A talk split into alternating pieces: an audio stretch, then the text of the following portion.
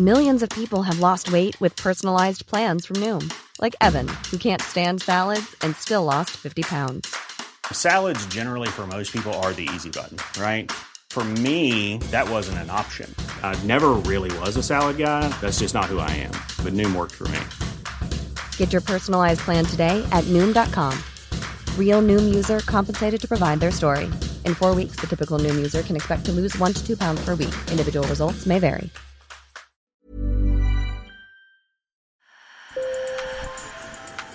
Bonjour. Hello. Hola. Marhaba bikoum. Sur le fil. Le podcast d'actu de l'A F P. Des nouvelles choisies pour vous sur notre fil info. Aujourd'hui, la voix est à la mode. Tout le monde peut prendre un micro et faire un podcast. On s'envoie des notes vocales. On peut parler à son enceinte connectée. Et il y a même une application de rencontre qui propose de trouver l'amour grâce à la voix. La voix, la manière de s'exprimer, le vocabulaire sont aussi très discriminants. Et ça dit beaucoup de notre personnalité ou de notre milieu. Certains l'adorent et s'écoutent parler, d'autres ne la supportent pas, comme certaines femmes transgenres qui ont gardé une voix dite masculine. Certaines ont donc fait le choix d'aller chez l'orthophoniste pour féminiser leur voix et faire une croix sur tout attribut qui leur rappelle leur genre assigné à la naissance. Sur le fil.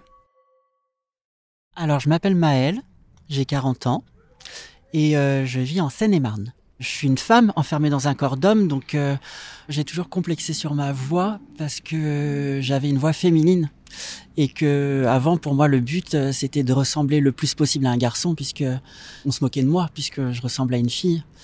Et maintenant je complexe parce que j'ai l'impression qu'elle est masculine. Alors euh, c'est très étrange, mais après je sais que je pars pas avec un, un gros handicap.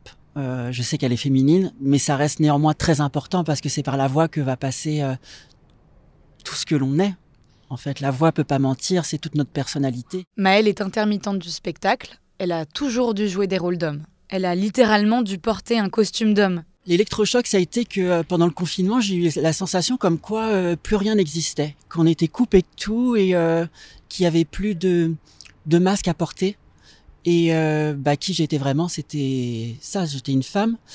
Du coup, je me suis renseignée euh, sur Internet, j'ai regardé des, des interviews, j'ai regardé des reportages. Euh, et euh, bah, ça a été assez rapide, je me rappelle, c'était en mai. Euh, et en, en quoi ? En une semaine, j'ai tout lancé. Et ça s'est enchaîné, mais très très vite. Elle est en arrêt maladie pendant la durée de sa transition, c'est-à-dire le temps qu'il lui faudra pour effacer ce qu'elle a de masculin chez elle, dont elle ne veut plus. La sécurité sociale lui rembourse tous les frais liés au changement de sexe, des opérations de chirurgie, une partie des épilations au laser et les séances d'orthophonie chez Juliette Bonamour. Et la voix cette semaine ?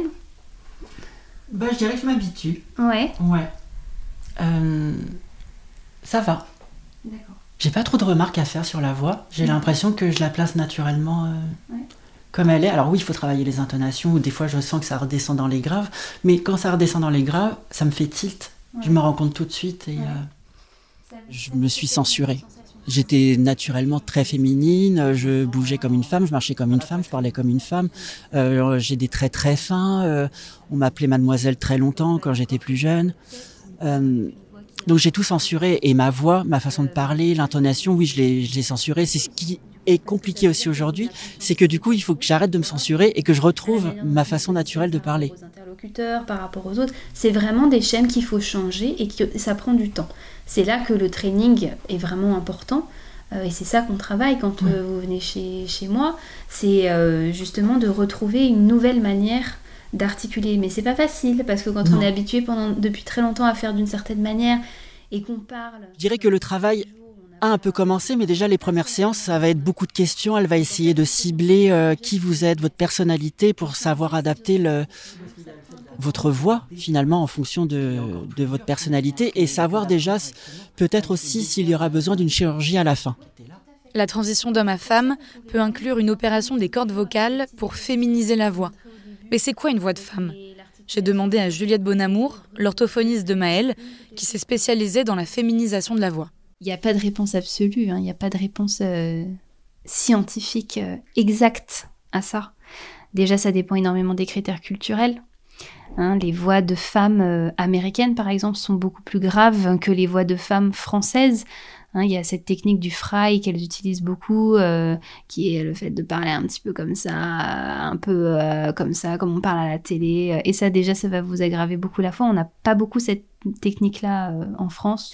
Euh, donc, si on compare les cultures, déjà, les voix d'hommes et les voix de femmes sont différentes culturellement. Il y a une question aussi euh, du contenu, du discours encore. Je pense que ça, c'est voué à évoluer parce que les, l'éducation des petits garçons, des petites filles sera plus la même. Je pense qu'il y a aussi un champ lexical qui est encore très marqué, qui est un petit peu imposé aussi aux hommes, aux femmes, et qu'on n'emploie pas les mêmes mots selon ce qu'on pense être féminin ou masculin. Sur le fil revient lundi. Merci de nous avoir écoutés. Bon week-end.